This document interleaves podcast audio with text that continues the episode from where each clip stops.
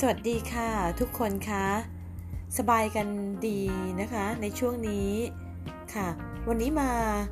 รูปแบบใหม่ค่ะ มาทักทายทุกคนด้วยเสียง แทนการเขียนนะคะ เชื่ออย่างยิ่งเลย ทุกเช้าที่พยายามอยากจะเขียนถึงทุกคนเนี่ยค่ะรู้ทันนะคะว่าไม่ชอบอ่านกันแน่ ๆเลยค่ะ วันนี้ก็เลยอยากจะ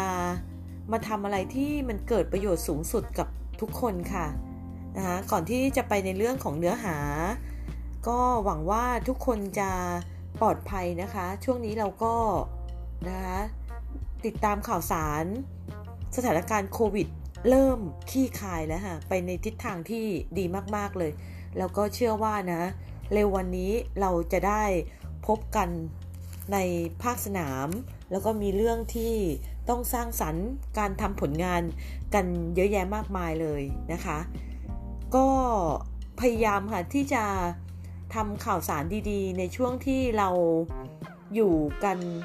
ห่างๆ มองอย่างห่วงๆ เนี่ยนะคะ ก็เลยว่าอยากจะมีเรื่องของการเผยแพร่ข่าวสาร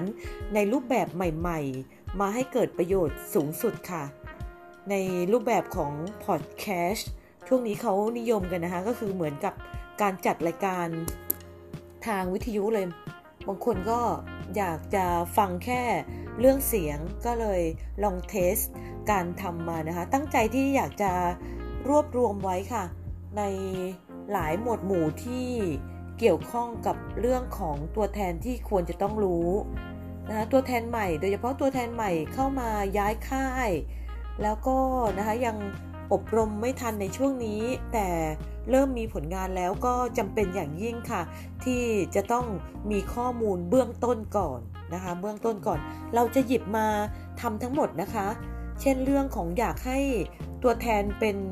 เรื่องของการพิจารณารับประกันเบื้องต้นเลยค่ะ อย่างที่เราเรียนมาเลยค่ะในอุตสาหกรรมนี้เราคาดหวังว่าตัวแทนจะเป็นผู้พิจารณา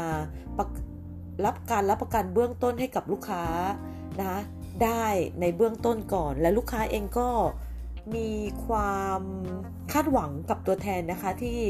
เขาไม่อยากถามใครอะค่ะเขาก็อยากถามตัวแทนค่ะ เพราะฉะนั้นตัวแทนเองมีความจำเป็นอย่างยิ่งที่จะต้องรู้นะคะที่จะต้องรู้เรื่องราวเกี่ยวกับเรื่องของการรับประกันอย่างที่ถูกต้องอความรู้ตรงด้านนี้นะคะ ก็ไม่ได้เอามาจากตรงไหน เอามาจากคู่มือการรับประกันของฝ่ายพิจารณารับประกันเลยค่ะ ซึ่งมีรายละเอียดที่ดีมาก ถ้าหลาย ๆ ท่านเนี่ย จะได้รับแล้วเราเคยแชร์เรื่องนี้กันบ่อยค่ะนะคะมีถึง 35 หน้าที่เราควรจะต้องรู้นะคะปิยะส่งให้บ่อย คู่มือตรงด้านนี้นะคะ ถ้าเกิดใครไม่ชอบอ่านก็มาฟังทางพี่โอเอาก็แล้วกันนะคะค่ะ ในพาร์ทแรกอย่างที่บอกนะคะเรื่องแรกที่เราอยากจะหยิบมาทำเลยก็คือ เรื่องของคู่มือการรับประกันค่ะ คู่มือการรับประกันนะคะ เราจะแบ่งออกเป็น 2สส่วน เรียกว่าแบบประกันสามัญและอุบัติเหตุส่วนบุคคลค่ะย้อนย้อนนิดนึง ถ้าเกิดใครมีความเห็นเกี่ยวกับเรื่องว่า อยากจะให้ทางโซนทำความรู้ อะไรก็แจ้งกันมาได้นะคะ เรา ก็รวบรวมจากเรื่องของ Q&A ที่เคยรวบรวมไว้ แล้วก็สอบถามกันมา ก็อาจจะเป็นคลิปที่มีประโยชน์แล้วก็ฟังกันเพลินๆไปแล้วกันนะคะ ฟังเสียงกันไปก่อนค่ะมาถึงค่ะสิ่งที่ตัวแทนจะต้องรู้เลยนะคะ เกี่ยวกับเรื่องของคู่มือการรับประกัน แบ่งออกเป็น 2 สินค้าหลักๆ คือแบบประกันแบบสามัญและ ออของเรื่องของอุบัติเหตุส่วนบุคคลหรือ PA ซึ่งก็เป็นที่นิยมมากนะคะ เอกสารฉบับนี้ทำและปรับปรุงโดยคุณอารยารัตนอุดมนะแล้วก็มีคุณสายสมรเตชะชาคริสแล้วก็อนุมัติโดยคุณไพศรีชุติวิริยการนะคะ ก็ตรงด้านนี้เราก็ทำมาดีมาก ๆ เลยค่ะ เอกสารในชุดนี้เนี่ยจะแบ่งออกเป็น 3 ส่วนค่ะ ส่วนที่ 1 ก็จะว่ากันด้วยว่าวัตถุประสงค์เนี่ย เราอยากให้ตัวแทนมีความรู้ upskill ยังไง แล้วก็มีเรื่องของขอบเขต การพิจารณารับประกันเป็นยังไงบ้าง ส่วนที่2นะคะเน้นๆเลยค่ะ มี 13 หมวดย่อย หลักเกณฑ์และข้อพิจารณารับประกันนะคะ มีทั้งหมดเลย 13 หมวดย่อย ซึ่งเราจะไปเป็นคลิปคลิปกันนะคะ ก็มีอย่างเช่นว่า ใบคำขอ เอาประกันชีวิต เอกสารที่ประกอบกัน เอาประกันภัยรวมทั้งเรื่องของผู้รับผลประโยชน์ การไปทำเรื่องของพระสงฆ์เป็นยังไงบ้างนะคะ ข้อกำหนดทั่วไปในการพิจารณารับประกันเป็นยังไงบ้างโหมีดีๆ ทางด้านนั้นเลยนะคะ มีทั้งหมดเลย 13 หมวดค่ะ 13 เรื่องแล้วกันนะคะที่เราควรจะต้องรู้ แล้วก็ส่วนที่ 3 ค่ะ เป็นเรื่องของแบบฟอร์มต่างๆ นี่ก็ สำคัญมากๆเลยนะคะ เช่น ใบนำส่งผลงานใบคำร้อง เปลี่ยนแปลง ใบคำขอเอารับประกัน อย่างเงี้ยเป็นต้นนะคะ ก็ตรงด้านนี้เราก็ที่จะทำมาเป็นคลิปๆค่ะ ในส่วนนี้นะคะเราเราขอเริ่มเรื่องของส่วนที่1นแล้วกันค่ะนะวัตถุประสงค์เลยเนี่ยการทำคู่มือฉบับนี้เพื่อเป็นตัวแทนแล้วก็เป็นแนวทางนะคะในการปฏิบัติงานของ พนักงานรับประกันเลย เพราะฉะนั้นพนักงานหรือ underwrite ทุกคน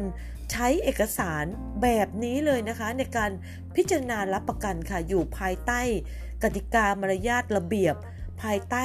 ของคู่มือฉบับนี้เลยนะคะอันนั้นก็คือว่าให้เป็นคู่มือเลย แล้วตัวแทนเองก็ควรที่จะมีความรู้นะคะไปพร้อมๆกับคู่มือนี้ซึ่งสำคัญมากๆนะคะ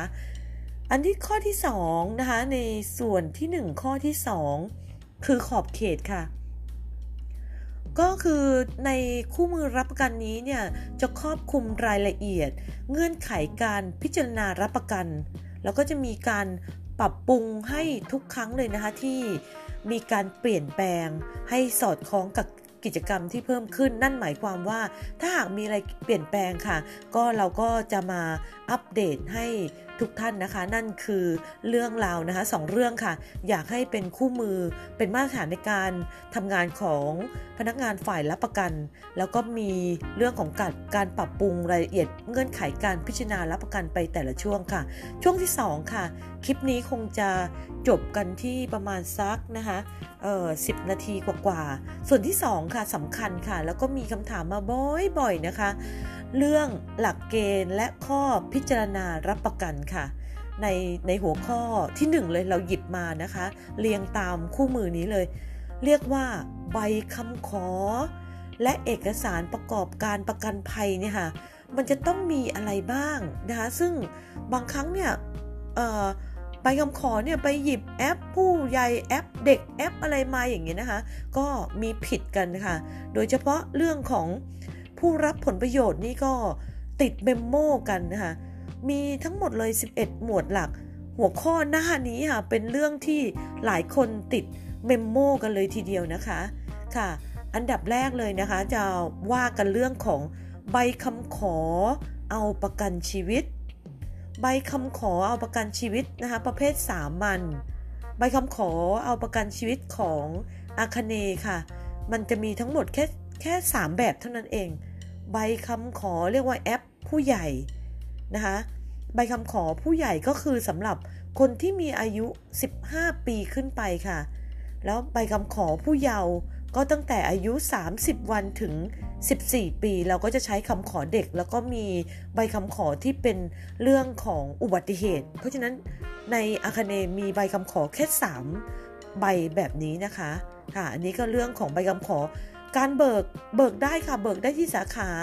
นะคะแจ้งมาค่ะใบคำขอหมด หรืออะไรก็นะคะมีมีให้เบิกอยู่ตลอดเวลานะคะในอนาคตเราอาจจะมีใบคำขอที่เป็นอิเล็กทรอนิกส์เข้ามาด้วยค่ะ ข้อที่ 2 ค่ะ แล้วเงินเบี้ยประกันภัยอะคะเราจะต้องแนบยังไงบ้างเราจะต้องออกยังไงบ้างนะคะ ก็เงินเบี้ยประกันภัยนะคะพอเมื่อลูกค้ามีการจ่ายแล้ว เขาเรียกว่าเบี้ย งวดแรกปีแรก เราจะต้องมีใบสำคัญนะคะ เรียกว่าใบรับเงินชั่วคราวนะคะสองฉบับเนี่ยแนบมาเสมอนะคะมันจะมีจะมีสำเนาของใบรับใบสำเนาชั่วคราวเนี่ยมี 3 สีค่ะ สีชมพู สีขาว สีชมพู สีฟ้า แล้วก็สีเหลืองนะคะสีสีขาวเนี่ยเราให้กับลูกค้าค่ะ แล้วก็สีฟ้าตัวแทนจะเก็บไว้เอง สีชมพูกับสีเหลืองก็จะต้องแนบมานะคะ แนบมาทั้งใบคำขอผู้ใหญ่และใบคำขอผู้เยาว์นะคะอันนี้จะต้องแนบมานะคะ เอกสารการแนบหลักของผู้เอาประกันภัยอะค่ะถ้าบุคคลทั่วไปเนี่ยค่ะสิ่งที่คุณต้องควรแนบเลยนะคะ ก็คือสำเนาบัตรประชาชนจะต้องแนบทุกครั้งค่ะนะคะ แล้วก็อีกอีกอย่างหนึ่งก็คือสำเนาทะเบียนบ้านโดยที่สำเนาบัตรประชาชนและสำเนาทะเบียนบ้านจะต้องรับรองสำเนาถูกต้องมาเสมอเลยค่ะ มาเสมอเลยนะคะ ก็ตรงส่วนนี้ถ้าผู้เยาว์มีบัตรประชาชนแล้วก็ต้องแนบค่ะ ถ้าผู้เยาว์ยังไม่มีสำเนาบัตรประชาชนเราก็จะใช้เรื่องของสูจิบัตรนะคะค่ะ ถ้าเกิดเป็นพระพิสุกอะ พระพิสุกนี้เราจะต้องแนบอะไรบ้าง พระพิสุกนี้นะคะต้องแนบนะคะสำเนาสุทธิของพระพิสุสงฆ์และสำเนาบัตรประชาชน และหรือสำเนาทะเบียนบ้านรับรองสำเนาถูกต้องนะคะ อันนี้สำหรับพระพิสุงนะคะมีเเรื่องสอบถามกันมาเยอะค่ะว่าจะต้องแนบอะไร สรุปแล้วพระพิสุสงฆ์นะคะต้องแนบสำเนา สุทธินะคะใบใบสุทธิของสงและและสำเนาบัตรประชาชนหรือสำเนาทะเบียนบ้านใช้สองอันนี้ควบคู่กันมานะคะ นี่ก็เป็นเรื่องค่ะ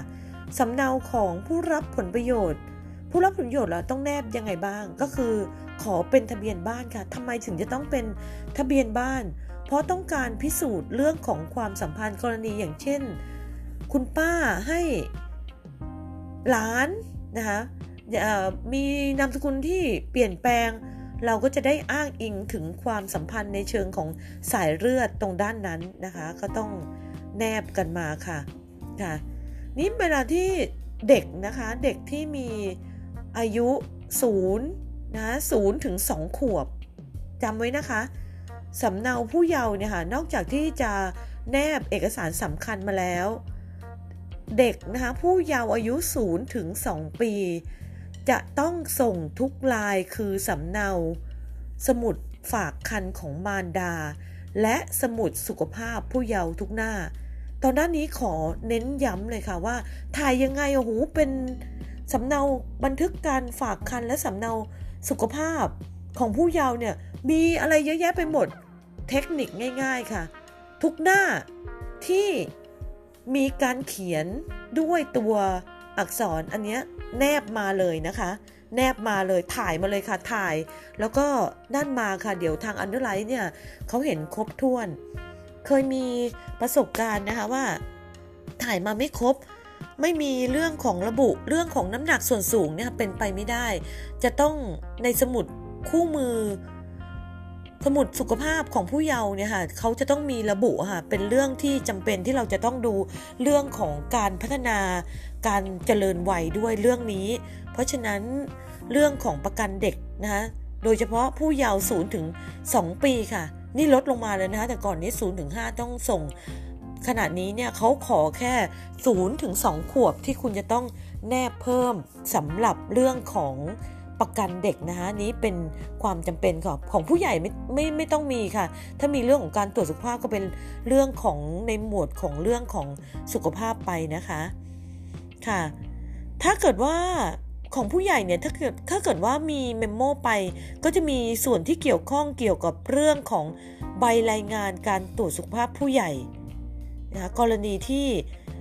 กรณีที่สมัครแบบตรวจสุขภาพ หรือมีประวัติสุขภาพ ถ้าท่านไม่อยากให้ติดเมมโมนะคะ ถ้าเขามีเนี่ยแนบมาเลยค่ะ อย่างเช่นเรื่องของประวัติการตรวจสุขภาพของของพนักงาน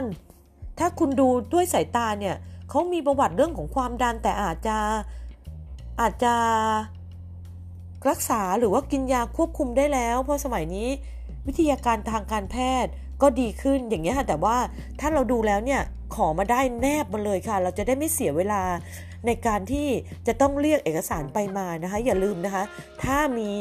ใบรายงานการตรวจสุขภาพของผู้ใหญ่กรณีสมัครแบบการตรวจสุขภาพ หรือมีประวัติสุขภาพแนบมาเลยค่ะ ก็เช่นเดียวกันนะคะ ถ้าของผู้เยาว์มีใบรายงานตรวจสุขภาพสำหรับผู้เยาว์กรณีที่ตรวจสุขภาพหรือมีประวัติสุขภาพก็แนบมาให้ ทาง underwrite เขาเห็นเลย ไม่ต้องเสียเวลาขอเอ่อนั่นมานะคะ ข้อ 8 ค่ะเออที่พูดมานี่ 7 ข้อเลยนะคะ ข้อ 8 ใบยินยอมให้ตรวจ HIV ของผู้เอาประกันภัย ถ้าเกิดว่ากรณีที่ยังมีในพื้นที่ความเสี่ยง เรื่องนี้ยังมีนะคะ เรื่องนี้ยังมีอยู่ค่ะ ถ้าเกิดว่าคุณบอกว่าเขาอยู่ในพื้นที่เสี่ยงหรืออะไรเงี้ยค่ะ แล้วก็ มีใบอยู่ตัวหนึ่งนะคะใบยินยอมให้ตรวจ HIV แบบฟอร์มพวกนี้ขอได้หมดแล้วก็ท่านสามารถที่จะปริ้นได้ในออฟฟิศออนไลน์เรื่องของออฟฟิศออนไลน์ก็เป็นอีกเรื่องหนึ่งเรื่องของ sale platform ก็เป็นอีกเรื่องหนึ่งที่ท่านจะต้องแม่นแล้วก็ใช้งานให้เป็นนะคะ ข้อ 9 ค่ะสำเนาใบแจ้งหนี้กรณีที่โรงพยาบาลในโครงการเนี่ยมีเครดิต ใบแจ้งหนี้นะคะเรื่องนี้ก็เป็นเกี่ยวกับเรื่องของการคืนค่าตรวจสุขภาพเดี๋ยวค่อยว่าไปนะคะ ข้อ 10 ค่ะสำคัญค่ะ เพื่อลดเรื่องของ memo ท่านจะต้องมีใบปะหน้านำส่งผลงาน อันนี้ชอบชอบชอบมากเลยนะเป็นการ recheck เรื่องของเอกสาร ข้อที่ 1 จนถึงข้อที่ 9 ให้เราอีกครั้งหนึ่ง อันนี้เป็นแบบฟอร์มใหม่นะคะซึ่ง ซึ่งจะต้องฝ่ายขายนี่จะต้องทำต้นสังกัดเองก็จะต้องแนะนำให้ตัวแทนนะคะทำใบนำส่งผลงานผลผลงานให้กับทาง underwrite ด้วย recheck เราด้วยบางครั้งเนี่ย ขาดค่ะ ขาดเรื่องของสำเนาที่สำคัญเลยเนี่ย ที่ไม่อยากให้เกิดเลยแล้วไม่อยากให้ส่งมาเลยนะคะสำเนาบัตรประชาชนหมดอายุ เรื่องนี้เจอเมมโมกันมาเยอะมาก คุณต้องตรวจให้ดีๆนะคะสำเนาบัตรประชาชนที่หมดอายุเนี่ยค่ะไม่ควรที่จะส่งมาอย่างยิ่งเลยนะคะไม่ส่งมาอย่างยิ่งเลยนะอันนี้เน้นเลยค่ะ ไม่ชัดหน้าดำนี่คือปัญหาหลักๆของการเอกสารแนบแล้วทำให้คุณเนี่ยติดเมมโมนะคะอามาข้อ 11 ข้อสุดท้าย ข้อสุดเออค่าตอนตรงส่วนนี้นะคะ ก็สอบกับสอบถามกันมาบ่อยค่ะ อยากจะทำนะคะ เอกสารเพิ่มเติมกรณีที่เป็นต่างชาตินะคะต่างชาติจะมาทำประกันทำได้ไหม อย่างที่เราเรียนมาทำได้แล้วเขาต้องแนบอะไรบ้างล่ะ อันนี้สำคัญนะคะสามเรื่องที่จะต้องมีและไม่ติด memo อย่างแรกต้องมีสำเนาพาสปอร์ตค่ะ ทั้งนะคะผู้ใหญ่และเด็กเลยนะคะเด็กที่เป็นต่างชาติต้องมีค่ะ ข้อที่ 2 สำเนาวีซ่า ทุกหน้าที่ได้รับอนุญาตให้พำนักในประเทศไทย อย่างที่บอกนะคะว่าวีซ่าเนี่ยเขาจะอนุมัติว่าให้อยู่ในเมืองไทยได้ 3 เดือน 6 เดือน 1 ปี อะไรก็แล้วแต่ตามเงื่อนไขของกงสุนเขานะคะก็ก็แจ้งมาค่ะ ข้อที่ 3 อันนี้สำคัญค่ะเขาเรียกว่า work permit สำเนาใบอนุญาตให้ทำงานในประเทศไทย อันนี้จะต้องมีค่ะสำหรับต่างชาติที่มาทำงานกับบริษัทสำคัญสำคัญเขาจะมีใบออก นะคะ work permit มาด้วยนะคะ บางครั้งเนี่ยอาจจะมีเกี่ยวกับเรื่องของ statement ซึ่งเราจะได้ดูว่ามันมันสอดคล้องเกี่ยวกับเรื่องของรายได้อะไรหรือเปล่าเนี้ยสิ่งที่สำคัญจะต้องมีนะคะ อย่าลืมนะคะ ยกเว้นยกเว้นเรื่องของการทำ PA จะเป็นอีกหมวดหนึ่งที่ต่างชาติอย่างต่างด้าวทำ PA ก็สามารถทำได้ ไม่มี work permit ก็สามารถทำได้ อันนั้นจะเป็นอีกหมวดหนึ่ง ตอนนี้เรากำลังอยู่เรื่องของ ใบคำขอประกันชีวิตนะคะแล้วก็เอกสารการประกอบประประกันชีวิตค่ะ เดี๋ยวขออ่านนะคะเรื่องของตัวด้านนี้ค่ะค่ะ หมายเหตุค่ะ รับรองสำเนาถูกต้องโดยผู้ขอเอาประกันภัยในเอกสารทั้งหมดเลยที่พูดมานะคะ11 เรื่อง นี้เน้นค่ะ อันนี้คืออยู่ในเรื่องของหลักสูตรของสถาบันเลย ผู้เอาประกันภัยที่ยังไม่บรรลุนิติภาวะก็คืออายุ 20 ปี ต้องให้ผู้ปปกครองนะคะโดยชอบธรรม ลงนามคำยินยอมในใบคำขอ ผู้ปกครองโดยชอบธรรมหมายถึงบิดามารดา โดยสายโลหิต หรือบิดามารดาที่ได้มาโดยการจดทะเบียนรับเป็นบุตรบุญธรรม พร้อมนำส่งสำเนาบัตรประชาชนที่ชัดเจน ย้ำชัดเจนหน้าไม่ดำนะคะ ของผู้ปกครองที่ชอบทำลงนาม แนบท้ายใบคำขอมาด้วยนะคะโอ้นี่เขาเน้นตลอดเลยค่ะ รับรองสำเนาถูกต้อง รับรองสำเนาถูกต้องนะคะ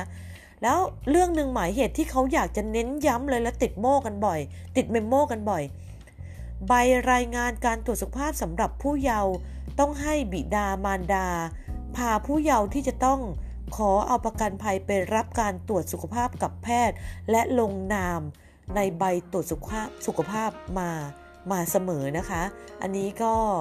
เกี่ยวกับเรื่องของเอกสารสำคัญและก็จำเป็นค่ะ ที่เราจะต้องแนบมา เพราะฉะนั้นแล้วในคลิปนี้ท่านทราบแล้วนะคะว่า เอกสารที่จะต้องยื่นประกอบนี้ประกอบ ที่หลังจากที่ลูกค้าตัดสินใจทำแล้ว คุณจะต้องเก็บเอกสารอะไรกันบ้าง ก็มีหลักๆ เลยผู้ใหญ่เก็บอะไรนะคะผู้เยาว์เก็บอะไรบ้าง พระพิสุเก็บอะไร แล้วก็ถ้าเกิดเป็นต่างชาติจะต้องเก็บเอกสารอะไรบ้างสำเนาทุกเรื่องเลยนะคะจะต้องมีสำเนาของผู้รับผลประโยชน์ค่ะ ก็ถ้ามีก็แนบมาถ้าไม่มีนะคะก็สามารถที่จะเว้นวรรค ไปได้นะคะนั่นก็เป็นเรื่องของเงื่อนไขการรับประกันที่เราทราบทราบมาค่ะ อันนี้ก็หวังว่าคลิปนี้นะคะจะได้ทบทวนกันนะคะสำหรับจะมีประโยชน์มากสำหรับน้องใหม่หรือตัวแทนที่ย้ายค่ายเข้ามาค่ะ ก็นะคะใช้เวลาไปประมาณ 21 22 นาทีนะคะ ก็ไม่ยาวจนเกินไปเป็นการทบทวนกันค่ะ ถ้ามีคำแนะนำใหม่ ๆ ก็แจ้งเข้ามานะคะ ก็จะพยายามทำ ให้ดีที่สุดค่ะนะคะอันนี้ก็เป็นคลิปแรกอาจจะมีข้อผิดพลาดอะไรบ้างก็แจ้งแจ้งกันมานะคะ ก็เดี๋ยวพบกันใน EP 2นะคะในเรื่องของการกรอกใบกำขอประกันชีวิตอย่างไรให้ถูกต้องค่ะ ก็พบกันนะคะ ในคลิปหน้าค่ะ สวัสดีค่ะ